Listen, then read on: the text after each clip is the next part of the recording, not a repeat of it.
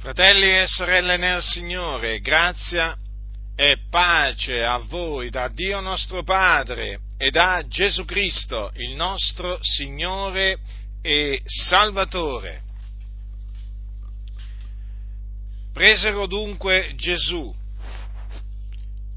ed egli, portando la sua croce, venne al luogo detto del Teschio che in ebraico si chiama Golgota, dove lo crocifissero assieme a due altri, uno di qua, l'altro di là, e Gesù nel mezzo.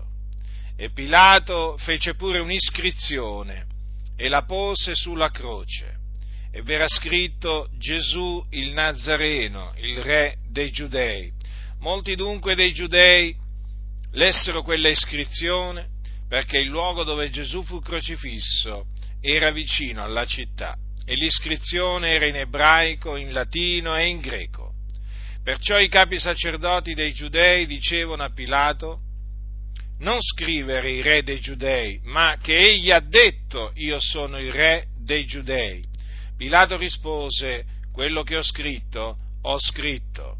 I soldati dunque, quando ebbero crocifisso Gesù, presero le sue vesti e ne fecero quattro parti, una parte per ciascun soldato e la tunica. Or la tunica era senza cuciture, tessuta per intero dall'alto in basso. Dissero dunque tra loro, non la stracciamo, ma tiriamo a sorte a chi tocchi affinché si adempisse la scrittura che dice hanno spartito fra loro le mie vesti e hanno tirato la sorte sulla mia tunica. Questo dunque fecero i soldati. Ora, presso la croce di Gesù stavano sua madre e la sorella di sua madre, Maria, moglie di Cleopa, e Maria Maddalena. Gesù dunque, vedendo sua madre e presso a lei il discepolo che egli amava, disse a sua madre, Donna, ecco il tuo figlio. Poi disse al discepolo, ecco tua madre. E da quel momento il discepolo la prese in casa sua. Dopo questo Gesù, sapendo che ogni cosa era già compiuta, affinché la scrittura fosse adempiuta, disse, ho sete. V'era quivi un vaso pieno d'aceto. I soldati dunque, posta in cima a un ramo d'issopo una spugna piena d'aceto, gliela accostarono alla bocca. E quando Gesù ebbe preso l'aceto, disse, è compiuto. E chinato il capo, rese lo spirito. Allora i giudei, perché i corpi non rimanessero sulla croce durante il sabato, poiché era la preparazione e quel giorno del sabato era un gran giorno, chiesero a Pilato che fossero loro fiaccate le gambe e fossero tolti via. I soldati dunque vennero e fiaccarono le gambe al primo e poi anche all'altro che era crocifisso con lui, ma venuti a Gesù, come lo videro già morto, non gli fiaccarono le gambe, ma uno dei soldati gli farò il costato con una lancia. E subito ne uscì sangue ed acqua. E colui che l'ha veduto ne ha reso testimonianza e la sua testimonianza è verace ed egli sa che dice il vero affinché anche voi crediate, poiché questo è avvenuto affinché si adempisse la scrittura, niuno osso d'esso sarà fiaccato. E anche un'altra scrittura dice, volgeranno lo sguardo a colui che hanno trafitto. Questo è il resoconto scritto da Giovanni, il discepolo che Gesù amava, che fu dunque testimone delle sofferenze di Cristo Gesù. Era là. Era là presso la croce di Gesù Giovanni, il discepolo che egli amava. E ha reso questa testimonianza fedele e verace sulla crocifissione del Signore nostro Gesù Cristo, il Figlio di Dio. Così morì Gesù, il Nazareno, crocifisso, messo dunque su una croce. E siccome che noi diciamo che Gesù è stato crocifisso, dobbiamo anche dire, naturalmente, chi lo ha crocifisso. Cosa dice la scrittura a tale riguardo? Perché molti si dimenticano che Gesù è stato ucciso. Gesù non è morto di morte naturale. Gesù è morto ucciso. È diverso. E siccome che è stato ucciso, qualcuno lo ha ucciso. Quando c'è un omicidio, c'è la persona ammazzata, c'è la persona uccisa, quindi, eh, però qualcuno lo ha ucciso. E quindi dobbiamo dire anche questo. Questo che è scritto negli Atti degli Apostoli al capitolo 2, qui siamo nel giorno della Pentecoste, dopo che lo Spirito Santo fu sparso sui discepoli, Pietro parlò alla folla di ebrei che si era radunata e all'inizio della sua predicazione, o meglio, prima spiegò ai discepoli, eh, prima spiegò alla folla degli ebrei radunata, dei giudei radunata, spiegò che cosa era quello che stavano vedendo e udendo, cioè il fatto che parlavano in altra, in altra lingua, e citò il profeta Gioele. Poi annunziò loro la morte del Signore Gesù Cristo e la sua resurrezione e all'inizio appunto di questa, eh, chiamiamola, seconda parte del suo, del suo discorso, dice queste parole l'Apostolo Pietro, uomini israeliti, udite queste parole, Gesù il Nazareno, uomo che Dio ha accreditato fra voi mediante opere potenti e prodigi e segni che Dio fece per mezzo di lui fra voi, come voi stessi ben sapete, questo uomo, allorché fu dato nelle mani per il determinato consiglio e per la prescienza di Dio, voi per mandi iniqui, inchiodandolo sulla croce, lo uccideste. Ecco dunque che l'Apostolo Pietro con ogni franchezza disse ai giudei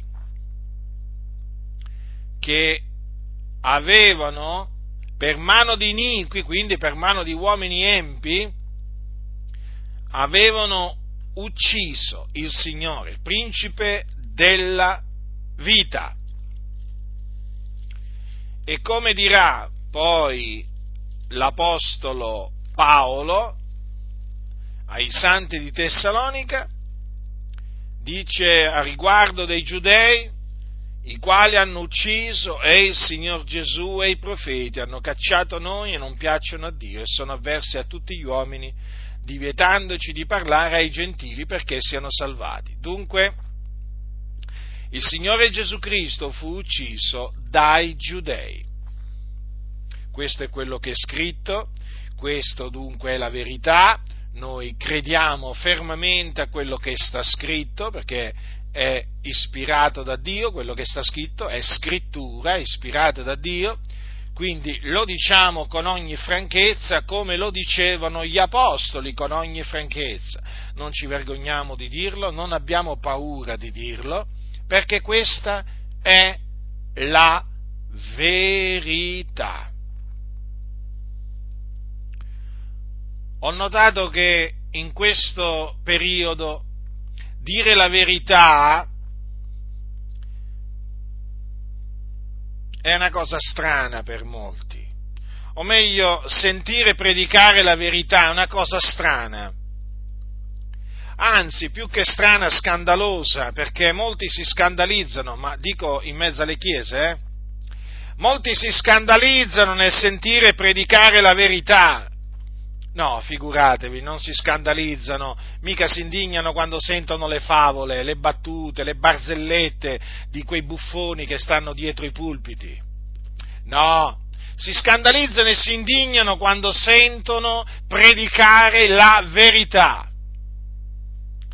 E una delle cose che provoca scandalo oggi è, è proprio questo, quello che vi ho detto cioè che i giudei hanno ucciso il Signore Gesù Cristo. È una cosa scritta, avete visto con quanta chiarezza è scritto, eppure oggi questa parte eh, del consiglio di Dio è omessa. È omessa nella maggior parte dei casi. È proprio rarissimo sentire citare quello che hanno detto gli apostoli, perché qui stiamo citando gli apostoli. Non è che oggi mi sono svegliato o comunque stasera sono arrivato qua e ho detto, sai cos'è? Io adesso stasera voglio dire una cosa che non sta scritta. No, io mi limito a dire quello che sta scritto e se sta scritto che i giudei hanno ucciso il Signore Gesù, noi lo dobbiamo credere e lo dobbiamo proclamare. Ma oggi questa cosa è omessa in moltissimi casi. Addirittura ci sono quelli che pur di dire che Gesù non è stato eh, ucciso dai giudei dicono noi abbiamo ucciso il Signore Gesù. Noi tutti dicono. Oh, sembrerebbe diciamo, apparentemente sembra una frase vera, che ne dite? Ma è falso. È falso. Guardate, ve lo, ve lo, ve lo spiego in questa maniera, veramente molto semplice, per farvi capire che quello che costoro dicono dai pulpiti è una menzogna veramente che procede dal diavolo, perché noi sappiamo che lui è bugiardo e padre della menzogna. Ora, io voglio ricordarvi che l'Apostolo Pietro in quel giorno non ha detto noi per mano di iniqui, eh? inchiodandolo sulla croce lo abbiamo ucciso. Pietro non si è incluso, o meglio, non si è incluso, non ha incluso lui stesso, ma non ha incluso nemmeno i discepoli del Signore Gesù mi pare di leggere che qui lui ha attribuito l'uccisione del Signore Gesù a coloro che lo stavano ascoltando e gli ha detto voi per mandiniqui inchiodandolo sulla croce lo uccideste. Quegli stessi a cui disse salvatevi da questa perversa generazione poco dopo. E allora cosa significa questo?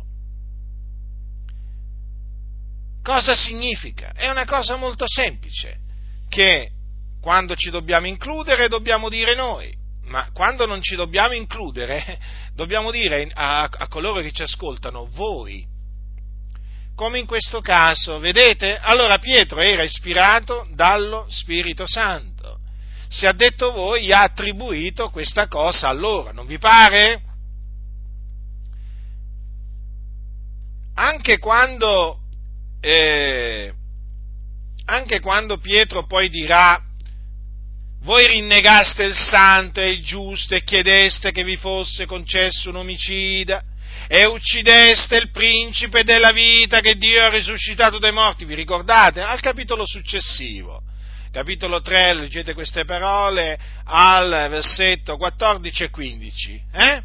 Voi, voi, voi, a chi si riferiva? Ai giudei. Allora oggi molti si scandalizzano nel sentire questo perché viviamo in un periodo in cui molte chiese si sono alleate con lo Stato di Israele. Voglio aprire questa parentesi perché veramente sono nauseato, schifato, indignato nel vedere che tante chiese si alleano con i nemici della croce di Cristo. Ora, Adesso chiaramente sto parlando dello Stato di Israele, perché tanto ormai le chiese sono abituate a, fare queste alleanze con gli stati, in Italia abbiamo chiese che si sono alleate con lo Stato italiano, comunque parlo di alleanza con lo Stato di Israele perché praticamente ci sono tante chiese evangeliche a livello del mondo che proprio hanno una, contratto una sorta di alleanza con lo Stato di Israele, eh, sto parlando con lo Stato di Israele.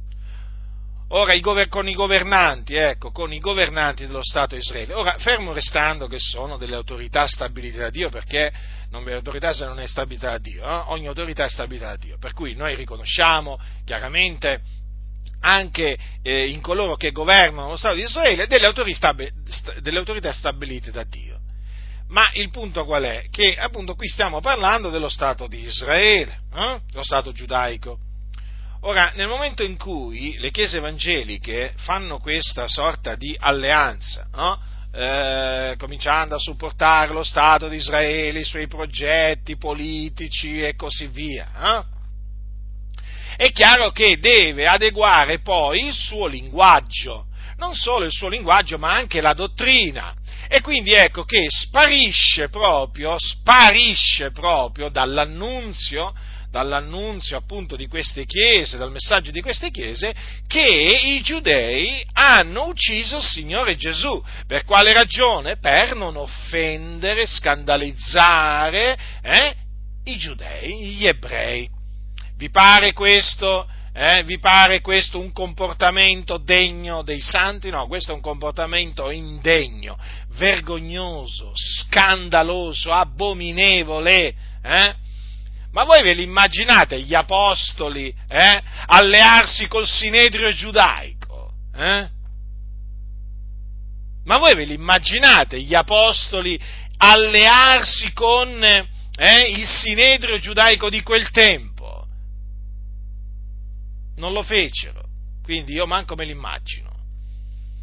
Eppure oggi, eppure oggi, ci sono tante chiese che so, nella sostanza si sono alleati con i rabbini, potenti rabbini che ci sono in Israele, sono amici. Nel mondo dicono pappa e ciccia. Sì, oramai si può parlare di un'alleanza tra molte chiese evangeliche eh, e i rabbini, diversi rabbini potenti, che negano che Gesù è il Cristo. Quindi con degli anticristi si sono messi. Poi non ci meravigliamo, eh? Non ci meravigliamo noi di, eh, appunto che lo spirito dell'anticristo è nella, è nella Chiesa. Eh? E beh, si alleano con gli anticristi. E poi, peraltro, eh, molti di questi rabbini sono massoni. Eh, massoni, certo, perché nelle logge massoniche ci sono pure i rabbini, eh? come ci sono pastori, come ci sono imam eh, dell'Islam e così via. Eh? Ecco, e dunque loro praticamente, avendo stretto quell'alleanza, adesso devono fare sparire che i giudei hanno ucciso il Signore Gesù. Quindi, quando si sente parlare in queste comunità della morte del Signore Gesù, della crocifissione, del Signore Gesù, sempre più raramente naturalmente, eh, quelle poche volte che si sente parlare della crocifissione di Gesù, viene omesso proprio di dire che i giudei hanno ucciso il Signore Gesù, per non scandalizzare i loro amici, o fratelli come li chiamano loro, ebrei. Ma quali amici? ma quali fratelli? Gli ebrei sono sotto il peccato. Vanno, vanno esortati a ravvedersi e a credere nel Signore Gesù Cristo. Bisogna rivolgere loro la stessa esortazione che gli rivolgevano l'Apostolo Pietro, l'Apostolo Giovanni, eh? l'Apostolo Paolo, la stessa identica. Ravvedetevi e credete nel Signore Gesù Cristo. Quale alleanza? Quale amicizia ci può essere tra noi cristiani eh? e coloro che negano che Gesù è il Cristo, il Figlio di Dio, morto sulla croce per i nostri peccati e risuscitato il terzo giorno a cagione della nostra giustificazione? Nessuna comunione. Quindi non importa se sono eh, ebrei che vivono in Israele, non importa se sono ebrei che vivono in Italia, eh? ce ne sono alcune migliaia qua in Italia, non importa, non è possibile nessuna alleanza, nessuna comunione fraterna con gli ebrei disubbidienti, sono sotto il peccato, non sono nostri fratelli, non sono figli di Dio vanno esortati. Vi ricordate che l'Apostolo Paolo annunziava l'Evangelo a giudei e greci? Eh? Ma vi siete mai domandati quando lui usava il termine giudeo, ma cosa intendeva? Cosa intendeva? Eh? Intendeva i giudei di nascita, coloro che dice, i discendenti di Abramo, di Isacco e di Giacobbe. Ce ne sono a milioni nel mondo, a migliaia in Italia. Vanno evangelizzati, bisogna scongiurarli a ravvedersi, a credere nel Signore Gesù Cristo, altrimenti periranno.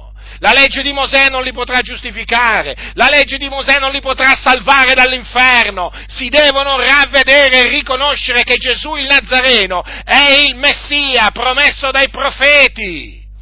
E quindi che fu trafitto, certo, trafitto, come aveva detto il, il profeta Isaia. Vi ricordate questo? Cosa disse il profeta Isaia? Eh? Disse, eh, no, eh, disse così, è stato trafitto a motivo delle nostre trasgressioni, fiaccato a motivo delle nostre iniquità, lo disse il profeta Isaia che era ebreo di nascita. Queste parole si sono adempiute in Gesù, in Gesù il Nazareno, il Gesù di Nazareth. E bisogna dirlo agli ebrei, e bisogna dirgli chiaramente che se non credono che Gesù è il Cristo, moriranno nei loro peccati e andranno nello Sheol, eh? le, le, praticamente sarebbe l'ebraico per Hades, che è l'inferno dove c'è un fuoco non attizzato da mano d'uomo. Bisogna dirglielo ai rabbini, ai governanti dello Stato di Israele. Bisogna dirlo, non importa chi sono questi ebrei. Bisogna dirglielo, ti sputeranno in faccia e ti tireranno le pietre e grideranno allo scandalo. Non importa, questo è quello che la Chiesa deve annunziare oggi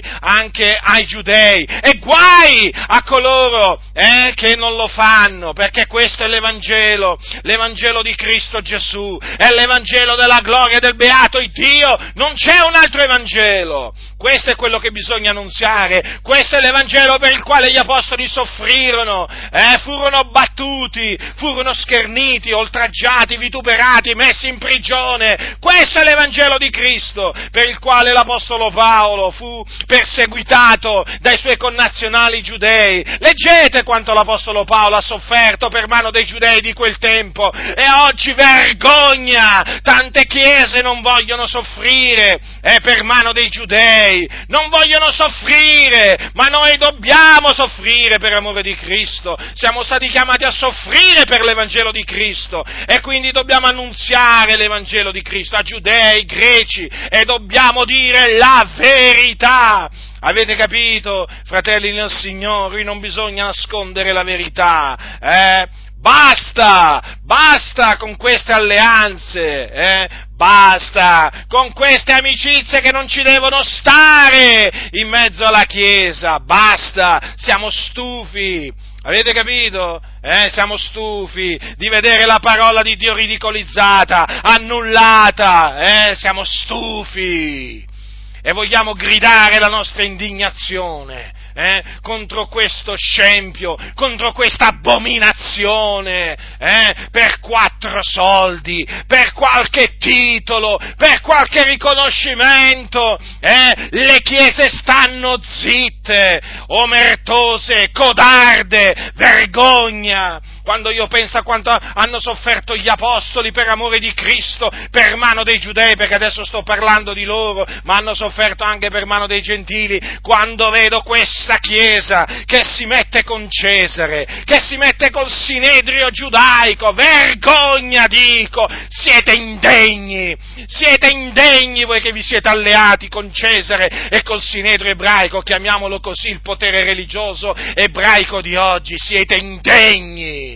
vi dovete vergognare, ravvedere, convertire dalle vostre vie malvagie, voi che vi definite amici di Israele, siete nemici di Israele, perché gli nascondete la verità, gli nascondete l'Evangelo di Cristo, arrivate a dire eh, che gli ebrei si possono salvare osservando la legge di Mosè e quindi è inutile evangelizzarli, vergogna, vi dovete vergognare, non siete degni di portare il nome di cristiani, non siete degni dovunque vi troviate, ipocriti, eh? È l'Evangelo di Cristo, questo Evangelo glorioso, oggi dobbiamo veramente vedere tanti che lo disprezzano, eh? Molti ormai hanno vergogna addirittura di dire che Gesù è stato crocifisso, hanno vergogna addirittura di parlare della croce di Cristo, vergogna! Vergogna e poi ci vengono a dire che evangelizzano. Ma cosa evangelizzate? Non sapete nemmeno cosa significa evangelizzare voi,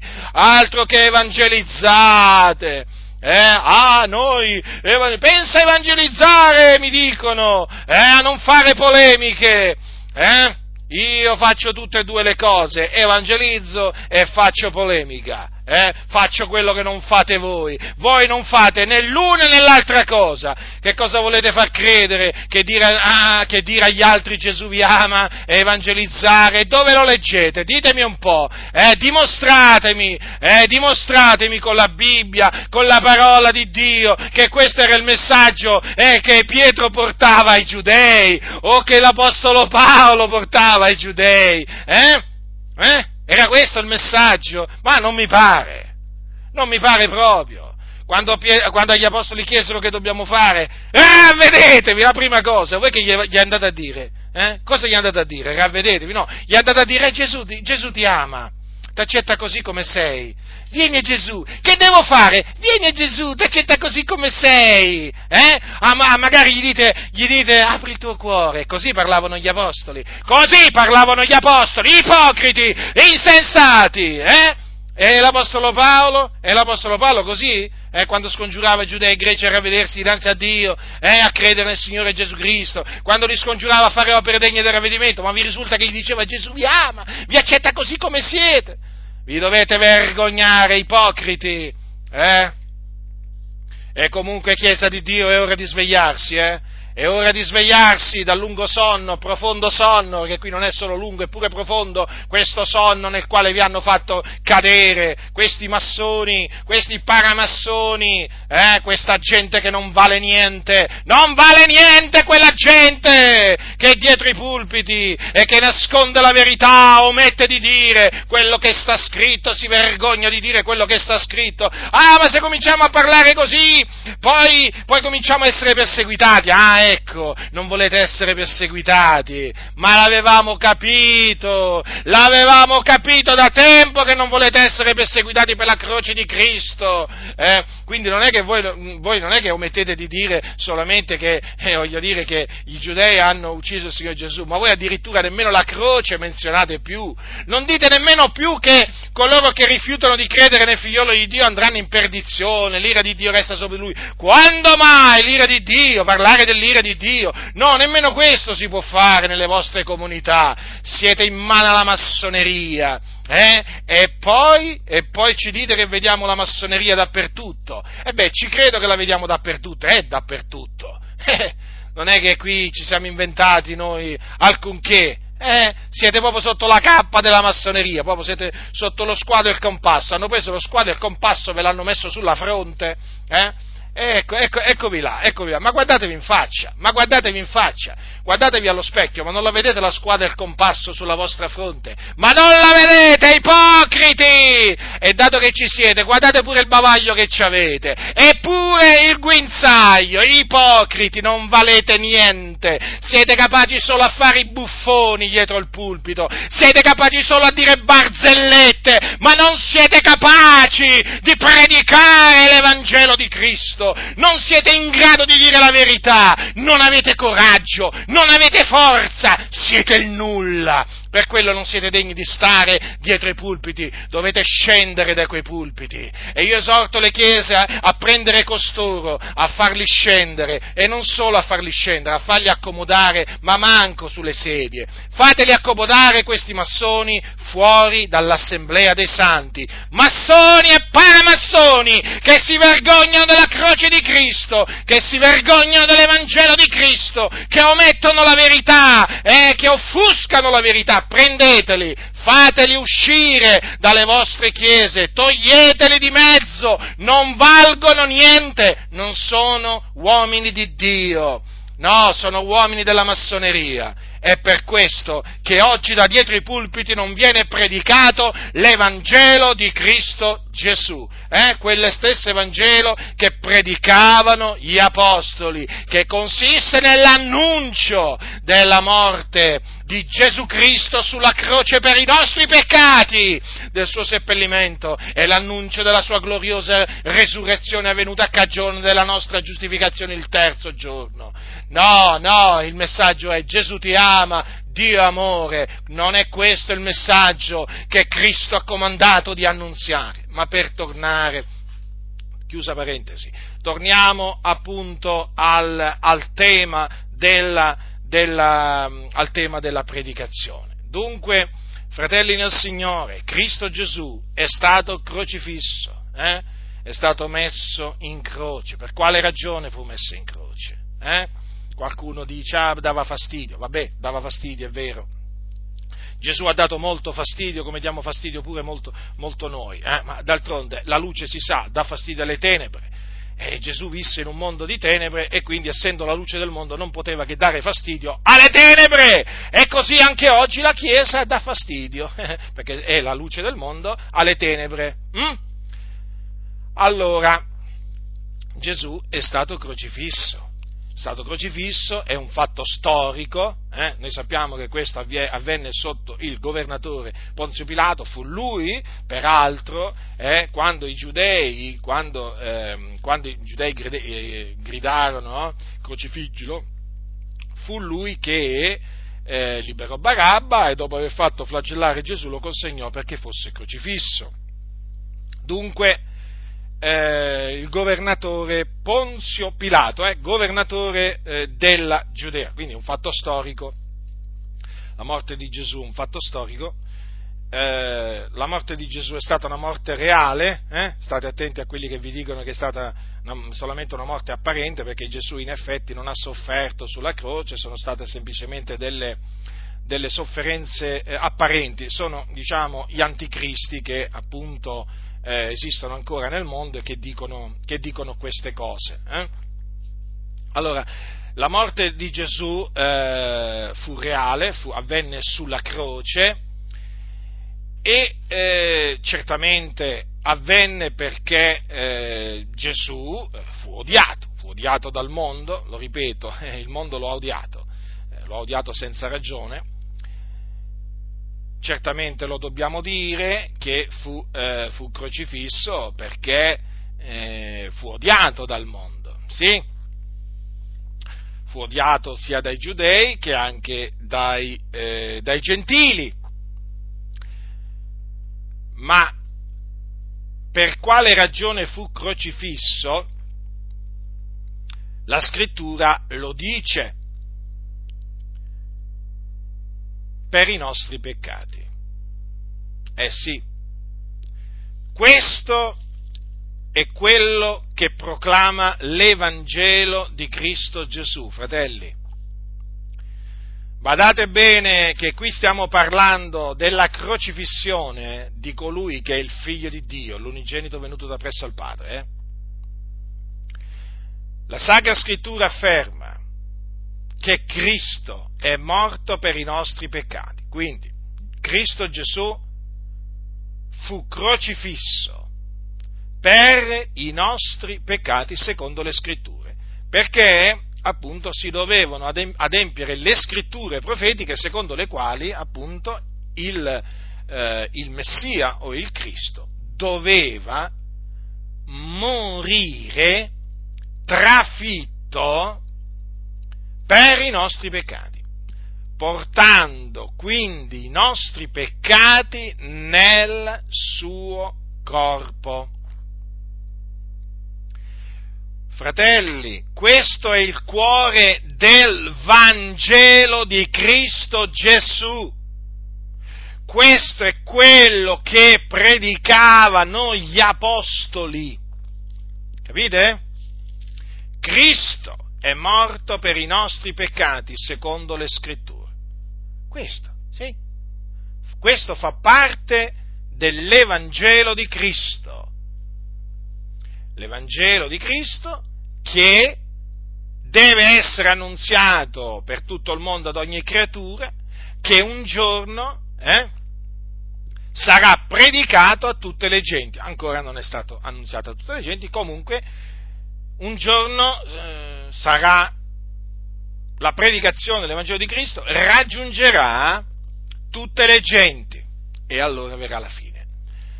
Allora Cristo è morto per i nostri peccati, dunque. Il Signore Dio fece cadere l'iniquità di noi tutti su di Lui. Eh sì, fratelli, quando Gesù morì aveva i nostri peccati su di Lui, sul suo corpo. Capite? Sul suo corpo su quel corpo straziato sulla croce, Gesù quel giorno portò l'iniquità di noi tutti, fratelli.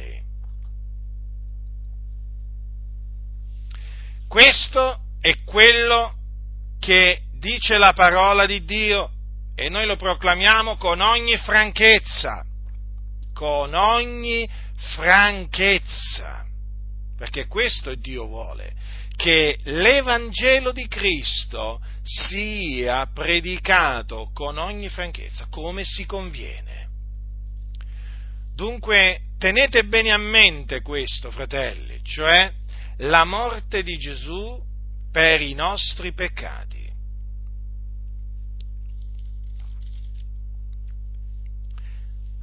Adesso leggerò alcune parole dall'epistola di Paolo ai Romani. Prendete il capitolo 6 dell'epistola di Paolo ai Romani, perché come Cristo è stato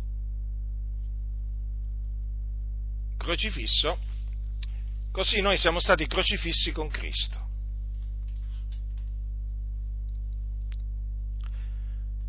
Che diremo dunque dal versetto 1? Rimarremo noi nel peccato onde la grazia abbondi? Così non sia, noi che siamo morti al peccato, come vivremmo ancora in esso? O ignorate voi che quanti siamo stati battezzati in Cristo Gesù, siamo stati battezzati nella sua morte? Noi siamo dunque stati con lui seppelliti mediante il battesimo nella sua morte affinché come Cristo è risuscitato dai morti, mediante la gloria del Padre, così anche noi camminassimo in novità di vita. Perché se siamo divenuti una stessa cosa con Lui per una morte somigliante alla sua, lo saremo anche per una risurrezione simile alla sua, sapendo questo, che il nostro vecchio uomo è stato crocifisso con Lui affinché il corpo del peccato fosse annullato, onde noi non serviamo più al peccato, poiché colui che è morto è affrancato dal peccato. Ora, se siamo morti con Cristo, noi crediamo che altresì vivremo con Lui, sapendo che Cristo, essendo risuscitato dai morti, non muore più. La morte non lo signoreggia più poiché il suo morire fu morire al peccato una volta per sempre, ma il suo vivere è un vivere a Dio, così anche voi fate conto d'essere morti al peccato, ma viventi a Dio in Cristo Gesù. Non regni dunque il peccato nel vostro corpo mortale per ubbidirgli nelle sue concupiscenze e non prestate le vostre membra come strumenti di iniquità al peccato, ma presentate voi stessi a Dio come di morti fatti viventi e le vostre membra come strumenti di giustizia a Dio. Perché il peccato non vi signoreggerà, poiché non siete sotto la legge, ma sotto la grazia. Che dunque peccheremo noi perché non siamo sotto la legge ma sotto la grazia? Così non sia. Non sapete voi che se vi date a uno come servi per ubbidirgli, siete servi di colui a cui ubbidite o del peccato che mena alla morte o dell'ubbidienza che mena alla giustizia? Ma sia ringraziato il Dio, che eravate bensì servi del peccato, ma avete di cuore ubbidito a quel tenore di insegnamento che vi è stato trasmesso, ed essendo stati affrancati dal peccato, siete divenuti servi della giustizia. Io parlo alla maniera degli uomini per la debolezza della vostra carne, poiché come già prestaste le vostre membra a servizio della impurità e dell'iniquità per commettere l'iniquità, così prestate ora le vostre membra a servizio della giustizia per la vostra santificazione. Poiché quando eravate servi del peccato eravate liberi riguardo alla giustizia.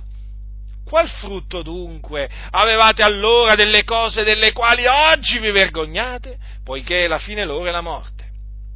Ma ora, essendo stati affrancati dal peccato e fatti servi a Dio, voi avete per frutto la vostra santificazione e per fine la vita eterna, poiché il salario del peccato è la morte, ma il dono di Dio è la vita eterna in Cristo Gesù nostro Signore.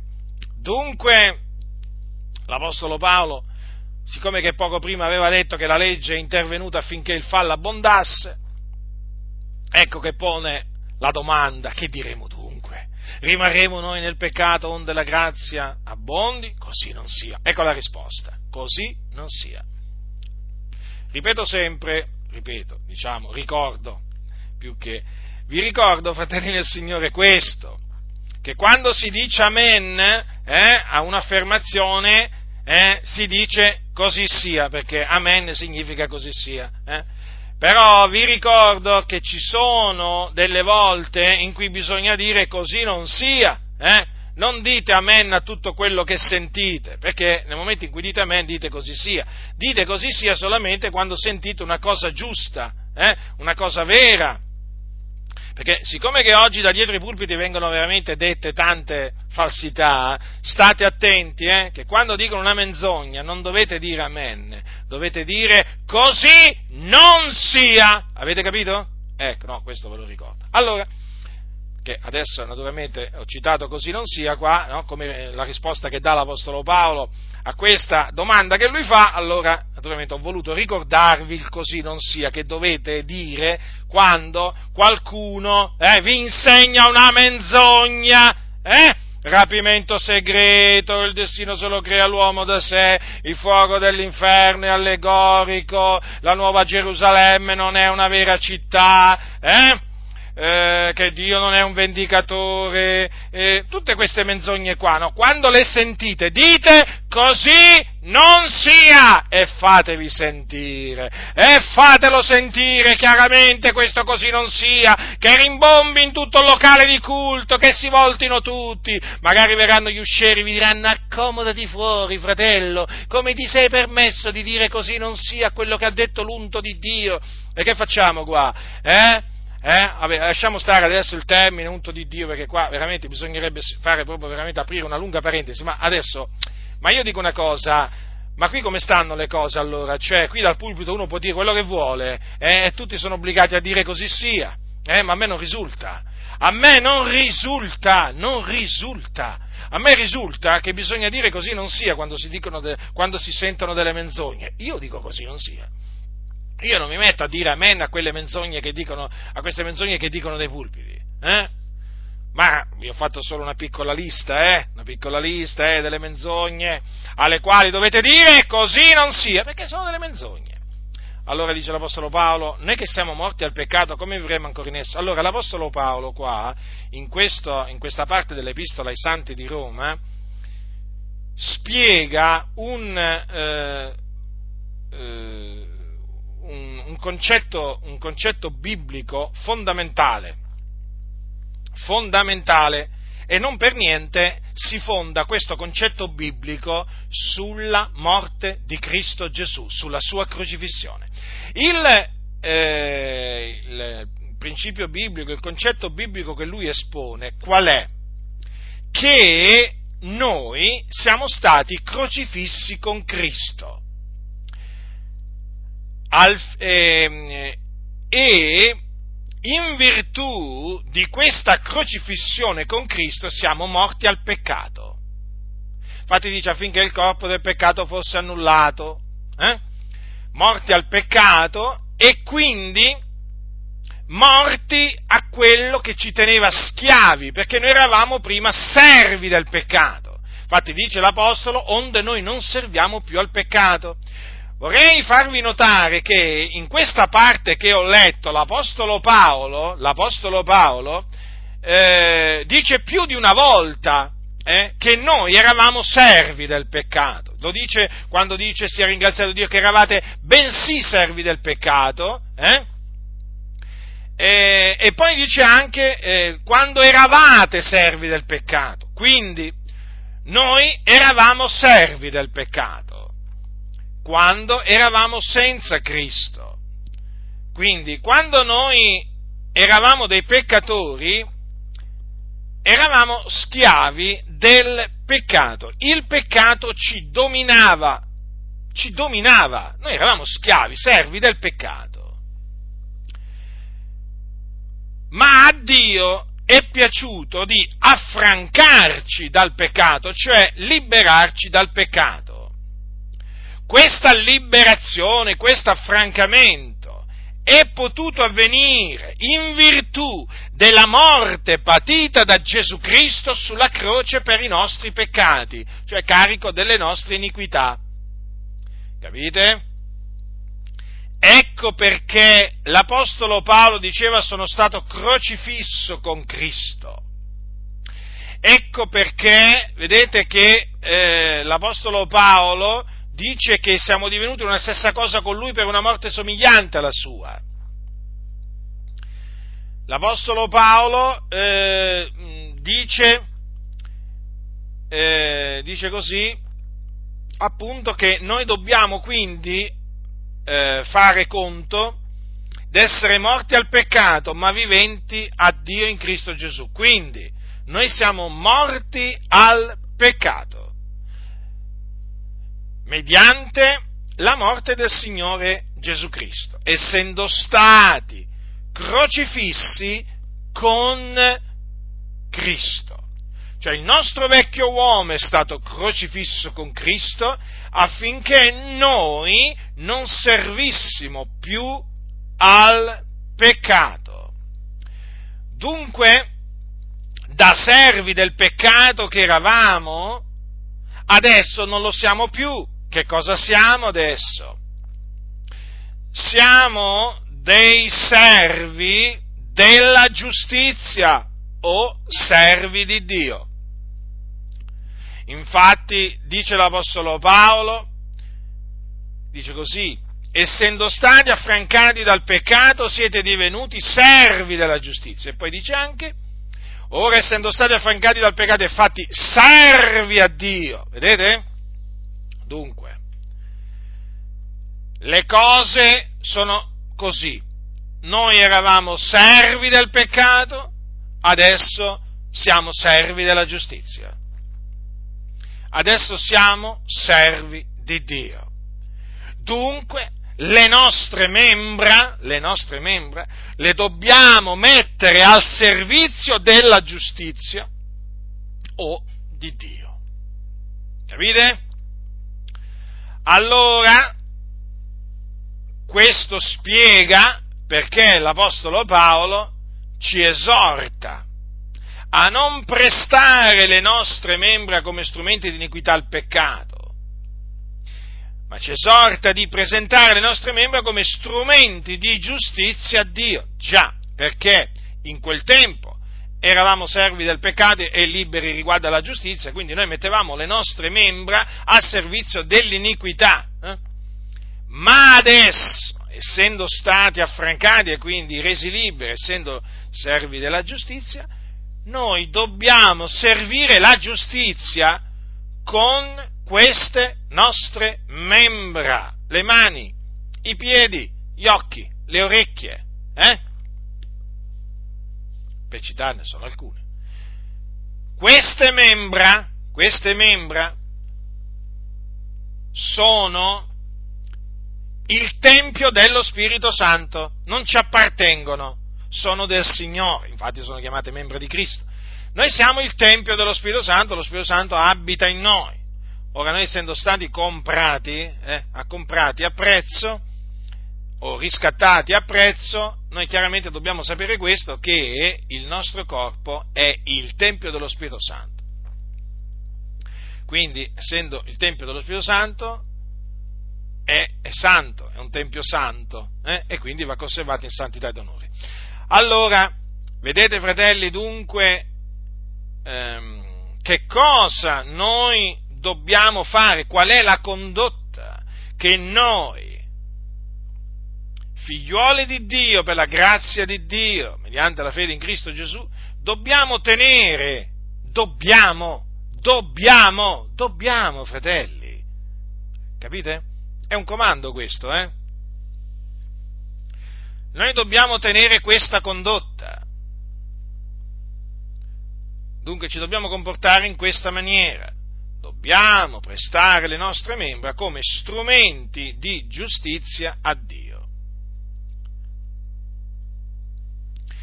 Perché il peccato non ci signoreggia più, perché noi non siamo sotto la legge, ma sotto la grazia. Perché voi sapete che la forza, la forza del peccato è la legge. Eh sì, è la legge ma il Signore ci ha sciolti dai legami della legge. Capite? Ci ha sciolti, sì. Adesso siamo liberi. Siamo liberi dalla legge di Mosè, eh? Però ricordatevi, non è che siamo senza legge riguardo a Dio, eh? Che noi siamo sotto la legge di Cristo, lo dice Paolo ai Corinti, eh? Ricordatevi di dire questo a quelli che vi dicono ma noi non siamo più sotto la legge, siamo sotto la grazia. Sì, è vero, è scritto. Non siete sotto la legge, ma sotto la grazia. Ma eh, sotto quale legge non siamo? Sotto quale legge non siamo più? Sotto la legge di Mosè. Ma c'è un'altra legge eh, sotto la quale noi siamo. Eh? Che chissà perché questi qua sembra proprio che non la conoscono, la ignorano, eh? o fanno finta di ignorarla fanno finta, fanno finta di ignorarla perché non gli conviene parlare della legge di Cristo. Vi ho detto prima che lo cita l'Apostolo Paolo, infatti leggete al capitolo 9 dei Primo Corinzi, quando dice con quelli che sono senza legge mi sono fatto come se fossi senza legge, benché io non sia senza legge riguardo a Dio, ma sotto la legge di Cristo, per guadagnare quelli che sono senza legge. Avete notato dunque? Eh? Paolo cosa ha detto? Che era sotto la legge di Mosè? No, però ha detto che era sotto la legge di Cristo. Eh? Cristo è superiore a Mosè, certamente, la legge di Cristo è superiore a quella di Mosè, ma certamente, anzi, vi dico un'altra cosa, è più severa. È più severa. Ecco perché molti non vogliono, parla, non vogliono citare la legge di Cristo, perché la legge di Cristo è, è, diciamo, è superiore a quella di Mosè ed è più severa. Ed è più severa. Quindi qua oggi, siccome che di severità proprio non ne vogliono sentire parlare, eh? Quindi la legge di Cristo è come se non esistesse, ma noi ne parliamo perché ne parla la Sacra Scrittura. Eh? Dunque, noi non siamo sotto la legge, ma siamo sotto, sotto, la grazia, ma questo naturalmente appunto non ci dà il diritto o la licenza di abbandonarci al peccato, di metterci a servire il peccato, perché infatti l'Apostolo Paolo cosa dice? Peccheremo noi perché non siamo sotto la legge ma sotto la grazia? E Paolo risponde, così non sia. Quindi, lungi da noi dal metterci a servire il peccato, eh, eh, perché siamo sotto la grazia, e eh no, e no, perché? Perché dice l'Apostolo Paolo, non sapete voi che se vi date a uno come servi per ubbidirgli, siete servi di colui a cui ubbidite, o del peccato che mena alla morte o dell'ubbidienza che mena alla giustizia? In altre parole, anche sotto la grazia, se uno che è sotto la grazia si mette a servire il peccato, il peccato lo ripagherà con la morte, lo menerà alla morte. Cioè, quello che dovete sapere che il salario del peccato rimane la morte, eh? anche nel caso sia un credente a commettere il peccato, cioè un figliolo di Dio. Cosa pensate voi? Che il salario del peccato diventa che cosa? Un'altra cosa? No, rimane sempre, rimane sempre la morte, anche se è a commetterlo un credente, eh, perché la legge è così è stabilito. Il salario del peccato è la morte, punto. Quindi e il peccato che cos'è? Eh, che cos'è il peccato? È la violazione o la trasgressione della legge. Eh? Per farvi degli esempi, per farvi degli esempi. Eh, rubare è peccato. Attestare il falso contro il prossimo è peccato. Eh, commettere adulterio è peccato. Concupire, concupire è peccato. Eh sì, concupire la moglie, la moglie del prossimo, facciamo un esempio, eh? Perché oggi sapete che concupire la moglie del prossimo ormai per molti non è più peccato, eh? Anzi, sembra quasi diventato un, un dovere concupire la moglie del prossimo qua in mezzo a questa generazione storta e perversa veramente. Quello che Dio comanda di non fare, gli uomini comandano di farlo. È veramente una cosa vergognosa. Infatti dice non concupire la casa del tuo prossimo, non concupire la moglie del tuo prossimo, né il suo servo, né la sua serva, né il suo buo, né il suo asino, né cosa alcuna che sia del tuo prossimo. Quindi, altro che, non è solo la moglie, eh, ma avete notato qua, eh? Non dobbiamo concupire nemmeno nemmeno, qua dice, alcun, alcunché che sia del tuo prossimo. Eh? Quanta concupiscenza che c'è oggi nelle chiese, soprattutto da tanti che si dicono pastori, eh, che concupiscono veramente eh, i beni, eh, i beni, i beni dei, dei, loro membri, eh, case, terreni, operatori di scandali. Questi qua sono. Allora, uccidere è peccato, capite? Disprezzare proprio, eh, i propri genitori, eh? è peccato, perché c'è scritto onora tuo padre e tua madre. Eh? Usare il nome del Signore in vano è peccato. Adorare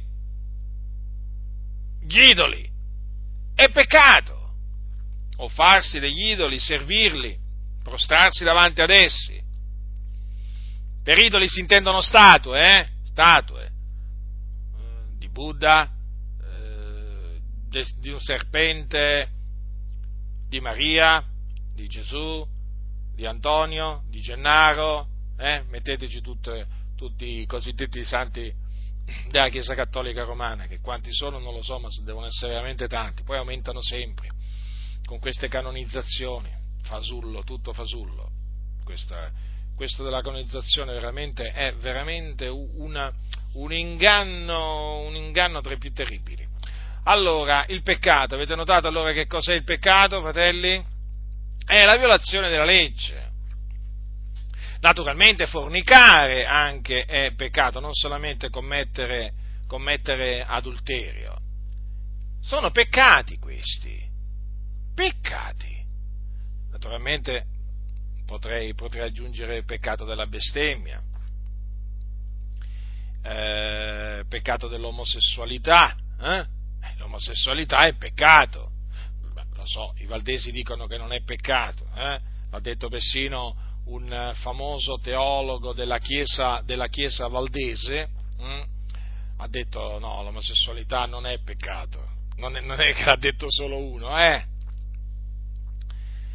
E, ma lui, che volete? Ha perso il discernimento, se ce l'aveva avuto un giorno, l'ha proprio perso. Cioè, dire, dire, che l'omosessualità non è peccato è come dire che la bestialità non è peccato. Quindi, se un uomo, se un uomo o una donna si, eh, diciamo, si accoppiano con una bestia, allora che facciamo? Diciamo che non è peccato, invece questo è peccato, anche questo è peccato. Eh?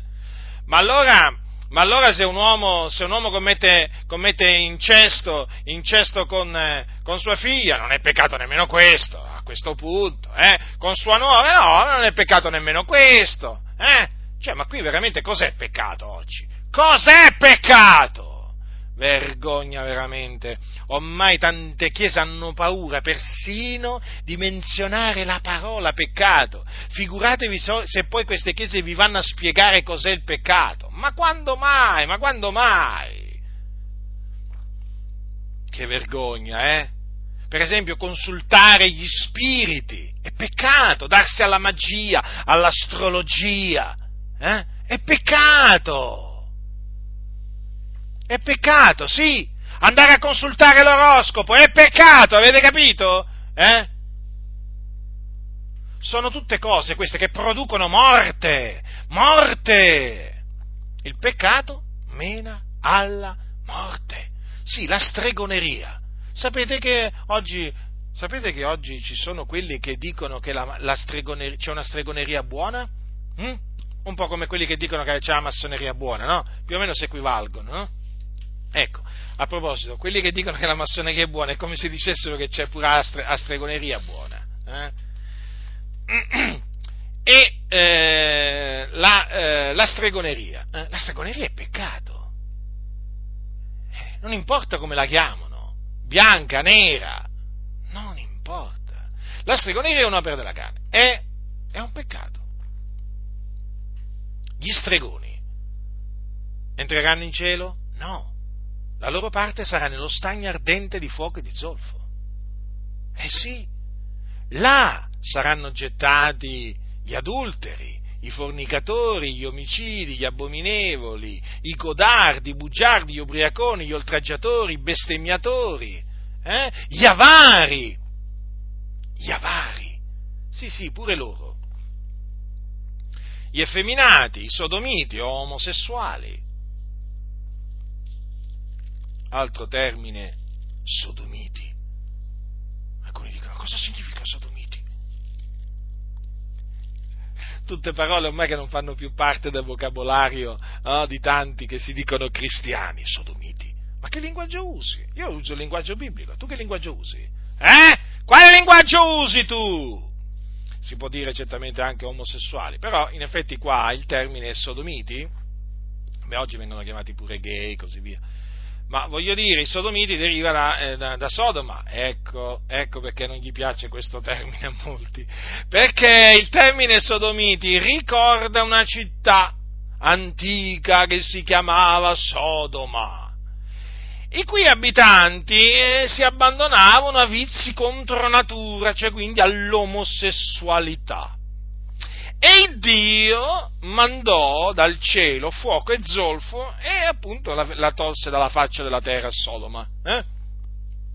I sodomiti praticamente li ha fatti sparire dalla faccia della terra, li ha ridotti proprio in cenere. Eh? Poi c'era anche Gomorra e poi anche città circonvicine.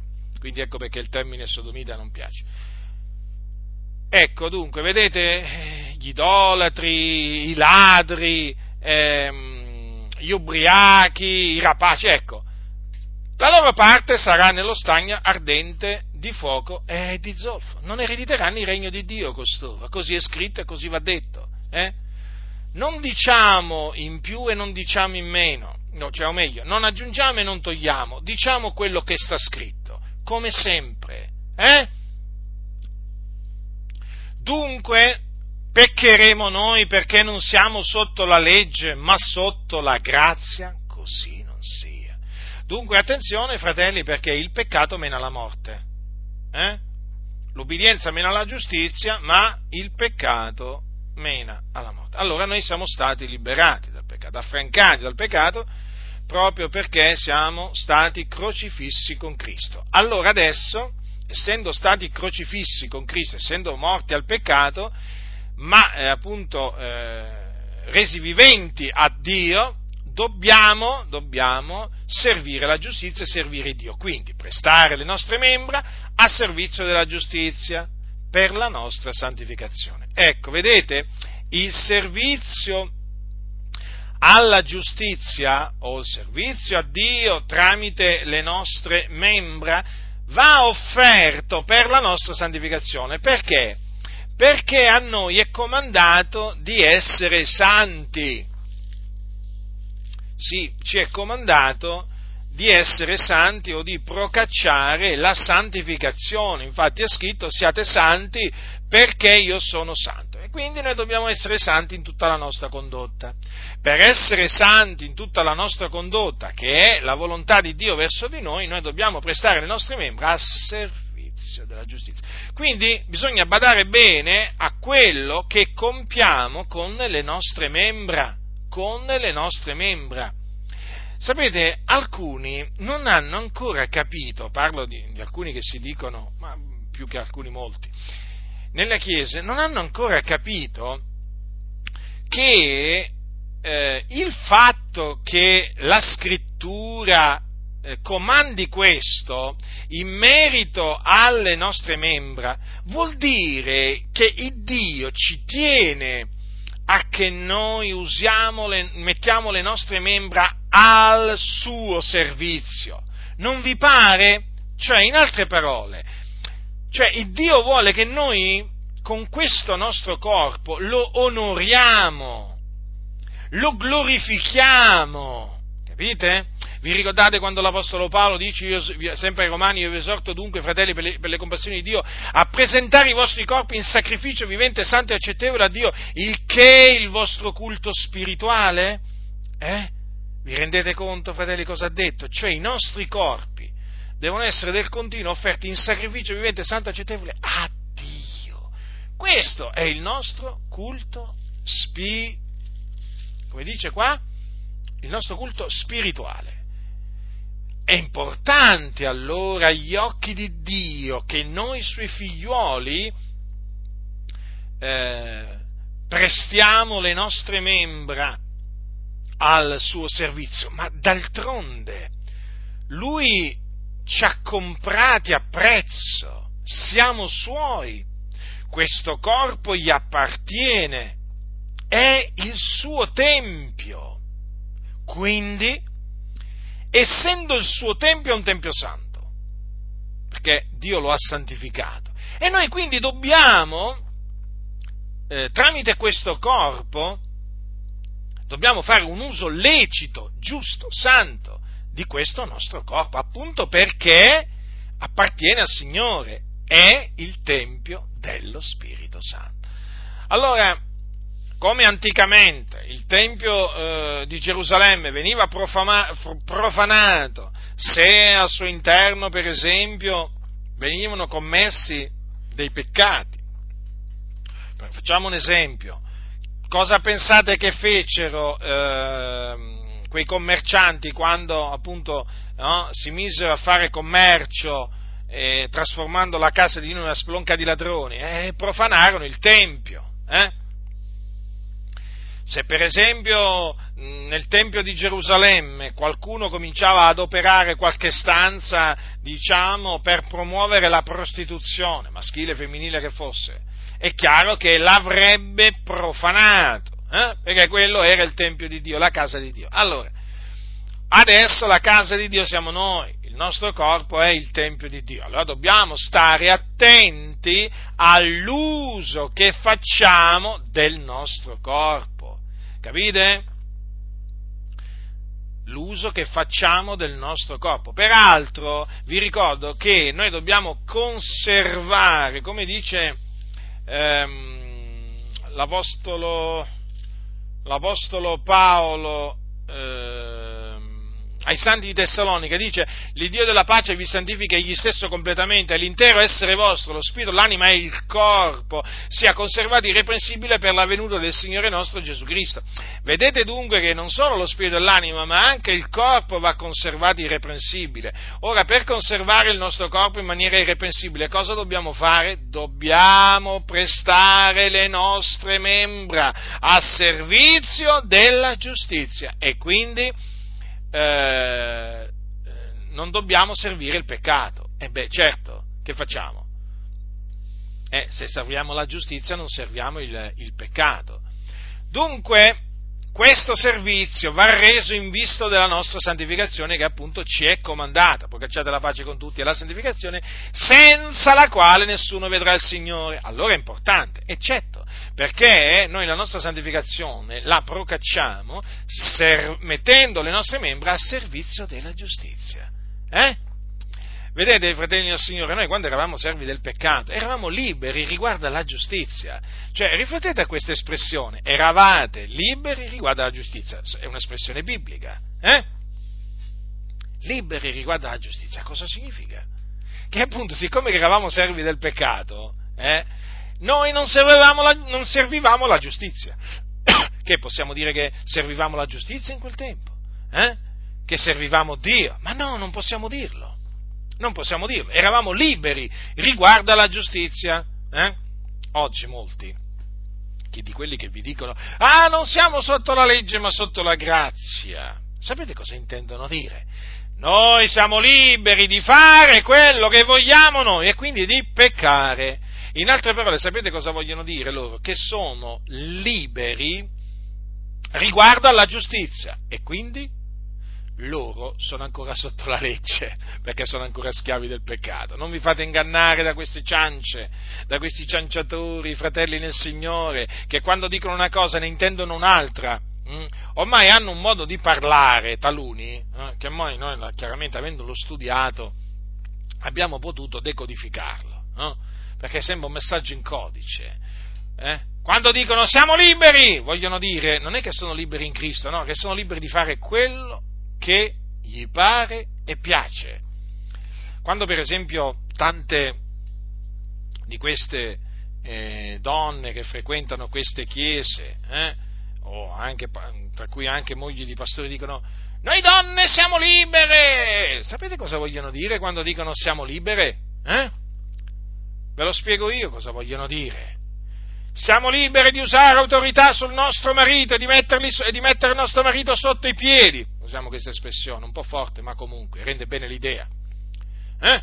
Siamo liberi di insegnare la dottrina. Quale dottrina poi? Mica quella degli apostoli, quella dei falsi apostoli.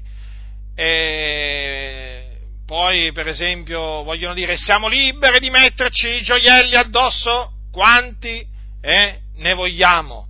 Eh?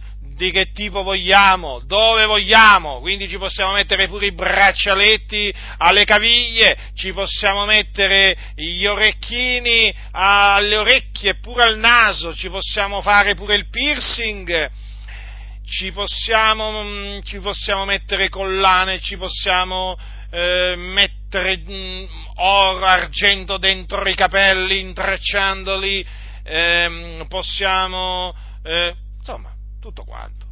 Tutto, eh, ecco, questa è la libertà. Questa è la libertà. Poi se andiamo, se andiamo al vestiario, lì allora veramente eh, si sbizzarriscono. Io sono libera di mettermi la minigonna, sono libera di mettermi i pantaloni stracciati, pure quelli stracciati si mettono adesso, sapete? Eh, sono libera di mettermi eh, vesti attillate, va bene, ti dicono, sono libera, sono libera, ti dicono. Pantaloni, pantaloni, ah, loro dicono i pantaloni da donna, certo, certo, è chiaro, no? Eh, cioè, ormai ci sono i pantaloni da donna, loro dicono, no, manco quelli ti puoi mettere, eh? Vestiti da donna, non da uomo.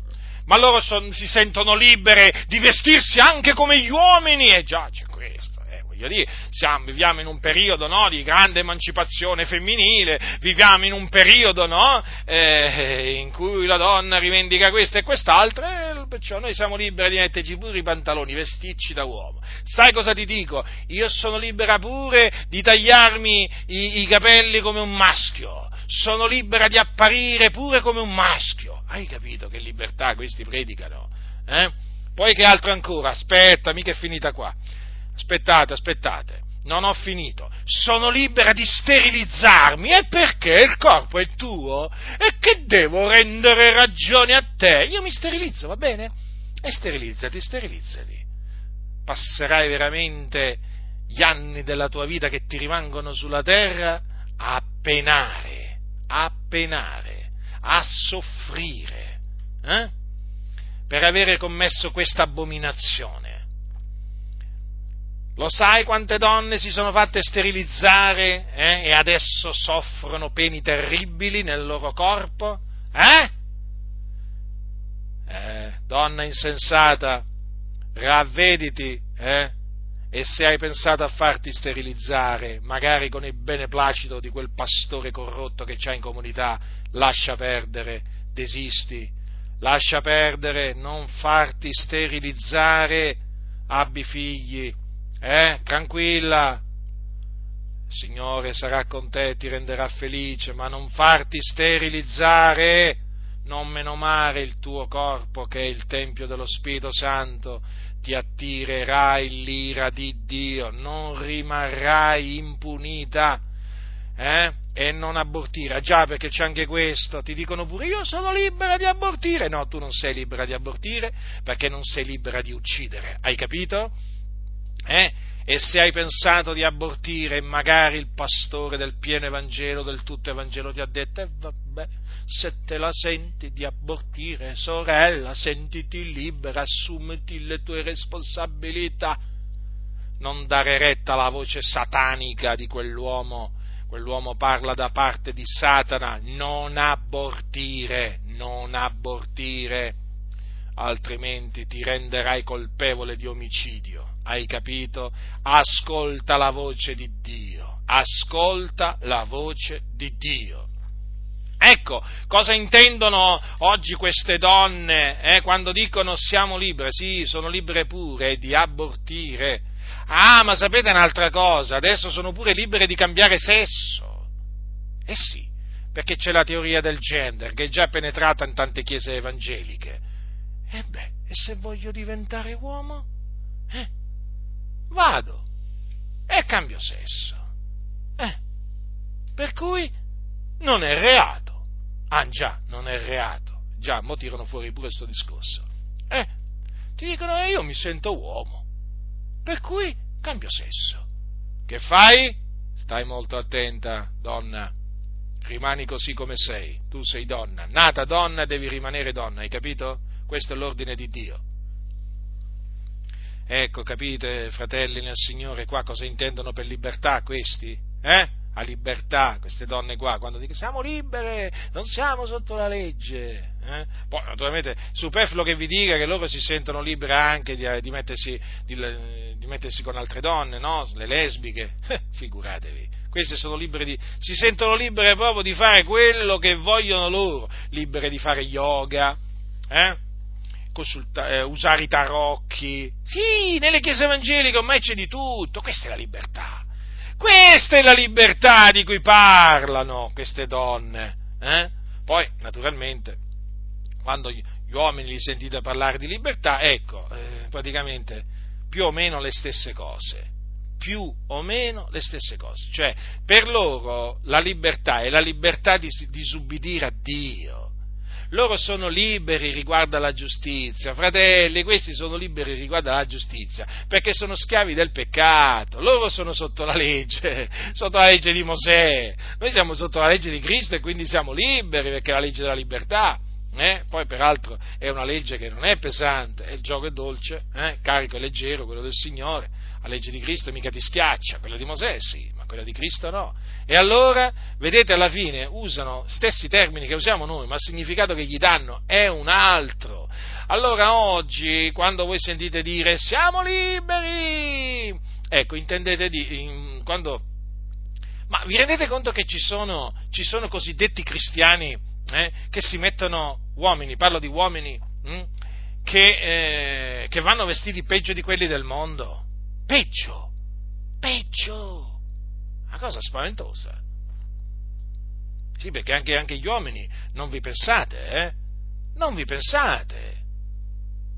Ma guardate, veramente, peraltro, ci sono sempre più uomini in mezzo alle chiese che assomigliano a donne, perché si effeminizzano, eh? si vanno a fare donna, eh? a far fare donna praticamente, no? Vanno in questi centri estetici per, per effeminizzarsi. Attenzione, eh? perché gli effeminati rimarranno fuori dal regno di Dio, eh? se ne andranno nel fuoco eterno. No, vi avverto a voi che anche voi, eh, che vi effeminate, hm? col beneplacito del, del, vostro sedicente pastore, eh? ricordatevi che gli effeminati non erediteranno il regno di Dio. Quindi, vedete, fratelli del Signore, qua per libertà cosa intendono questi? Eh? Praticamente eh, intendono una libertà secondo la carne, ma quella è da condannare. La libertà secondo la carne è condannata dalla Sacra Scrittura. Eh, quanta, oggi si sente parlare molto di libertà, no? Eh, purtroppo, purtroppo, questa è la libertà di cui, di cui parlano i ribelli, hm? i cianciatori e i seduttori di menti eh, ma eh, noi siamo liberi in Cristo, ma nello stesso tempo siamo servi o schiavi di Cristo. Veramente è una gioia poter essere veramente schiavi di Cristo.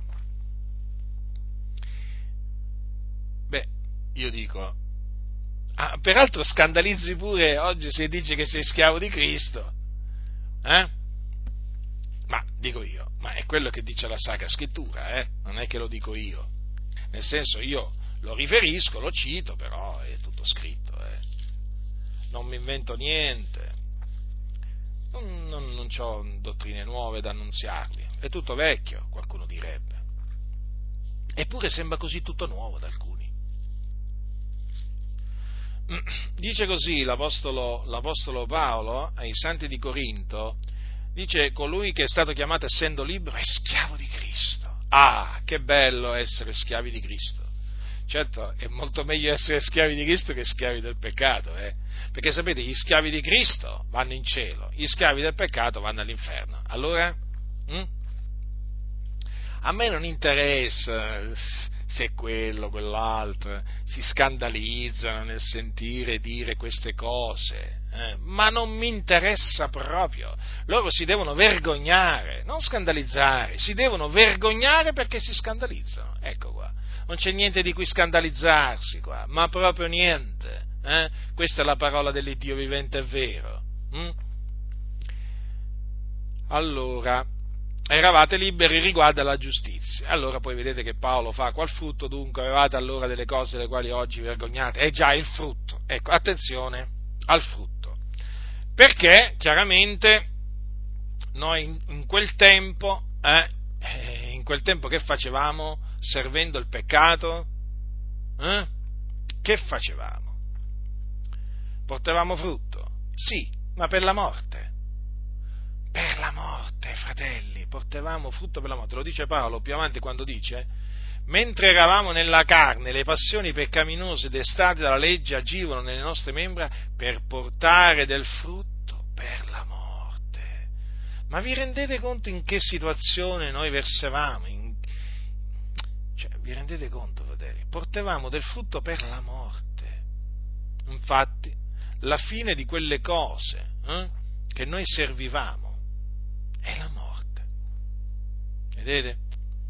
Ma ora, essendo stati affrancati dal peccato, infatti servi a Dio, noi abbiamo per frutto la nostra santificazione. Ah, è una cosa totalmente diversa avere per frutto la nostra santificazione. Perché la santificazione, fratelli, è qualcosa di prezioso agli occhi del Signore, sapete? Perché poi eh, per la nostra santificazione noi saremo premiati, otterremo un premio, certo. E cosa pensate? Signore poi premia. Eh? Premierà ognuno di noi secondo le nostre fatiche. Chi è santo si santifichi ancora. Vi ricordate queste parole che sono scritte, sono scritte nel libro dell'Apocalisse? Hm? Dice così, chi è santo si santifichi ancora. Eh? Sei santo? Santificati ancora allora, fratello. Eh? Sei santa? Santificati ancora, sorella. Non scoraggiarti, non fermarti, vai avanti a santificarti. Quindi abbiamo per frutto la nostra santificazione. E per la vita eterna, ecco, perché c'è un frutto e c'è anche una fine, o il fine. La vita eterna, fratelli, eh? La vita eterna, che è il dono di Dio in Cristo Gesù nostro Signore. Eh? La vita eterna non non ce la siamo meritata, non ce la siamo comprata, l'abbiamo ottenuta da Dio in dono gratuitamente, quindi per grazia. Il Signore ci ha voluto dare la vita eterna, eh? ci ha voluto, sì, perché ci ha ordinati a vita eterna. Questo l'ha fatto secondo il beneplacito della sua volontà e noi gli siamo grati veramente rendiamo veramente grazie a Dio per mezzo di Cristo Gesù, veramente per, per il suo dono ineffabile, veramente. Non meritevamo niente, fratelli, ma proprio niente, ma Dio è piaciuto darci la vita eterna. Dunque, procacciamo la santificazione. Eh? Per procacciarla dobbiamo mettere le nostre membra al servizio della giustizia. Eh? E poi, come ha detto Paolo a suo figliolo in fede Timoteo, dobbiamo afferrare la vita eterna alla quale siamo stati chiamati. Le parole di Paolo a Timoteo furono afferra la vita eterna alla quale sei stato chiamato. Dunque, fratelli, afferriamo la vita eterna e eh? teniamola ben stretta, eh?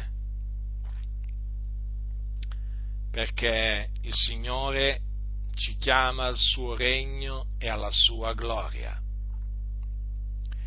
Dunque, perseveriamo nella fede nel figliuolo di Dio, che è morto e risuscitato per noi,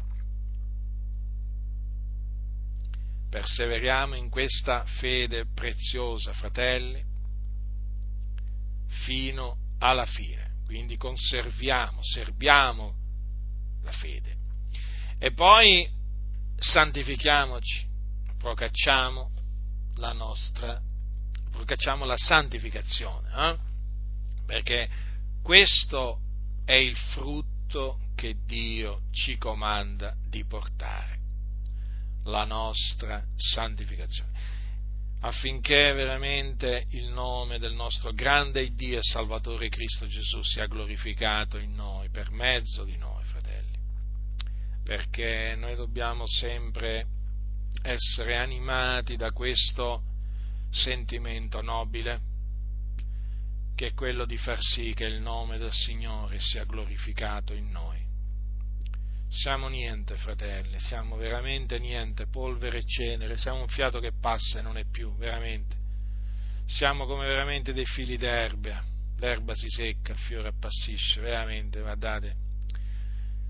Mi rendo, mi rendo sempre, sempre, più conto eh, di quello che veramente siamo noi, siamo proprio niente, fratelli. Come disse Abramo, polvere e cenere però, vedete, il Signore si è compiaciuto di salvarci, di affrancarci dal peccato, si è compiaciuto di fare di noi la sua casa, è venuto a dimorare in noi.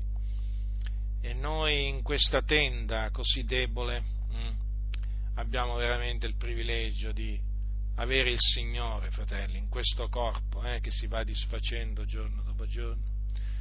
Abbiamo veramente la grazia no, di avere eh, il Signore della gloria. Quindi onoriamo, onoriamo il Signore con, con il nostro corpo, nel nostro corpo, come dice la scrittura.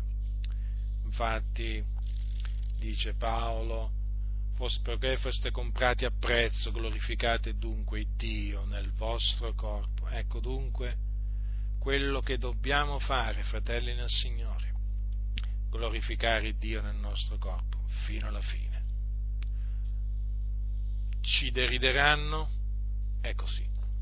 Ci insulteranno? È così. Ci perseguiteranno? È così. Eh, d'altronde, mondo. Il mondo è un mondo di tenebre, ma anche da parte di molti sedicenti cristiani riceveremo, come abbiamo ricevuto fino adesso, insulti, offese, calunnie e così via, semplicemente perché vogliamo fare quello che Dio ci ha comandato di fare, con i nostri difetti, con i nostri limiti, è chiaro. Non è che noi siamo giunti alla perfezione, ma no, fratelli del Signore, però proseguiamo il corso, proseguiamo il corso vogliamo veramente con umiltà eh, santificarci per il Signore, eh, per la gloria del suo nome, fino alla fine, fino alla fine, fratelli, di questo pellegrinaggio che dobbiamo fare su questa terra. Poiché foste comprati a prezzo, glorificate dunque il Dio nel vostro corpo. La grazia del Signore nostro Gesù Cristo sia con tutti coloro che lo amano con purità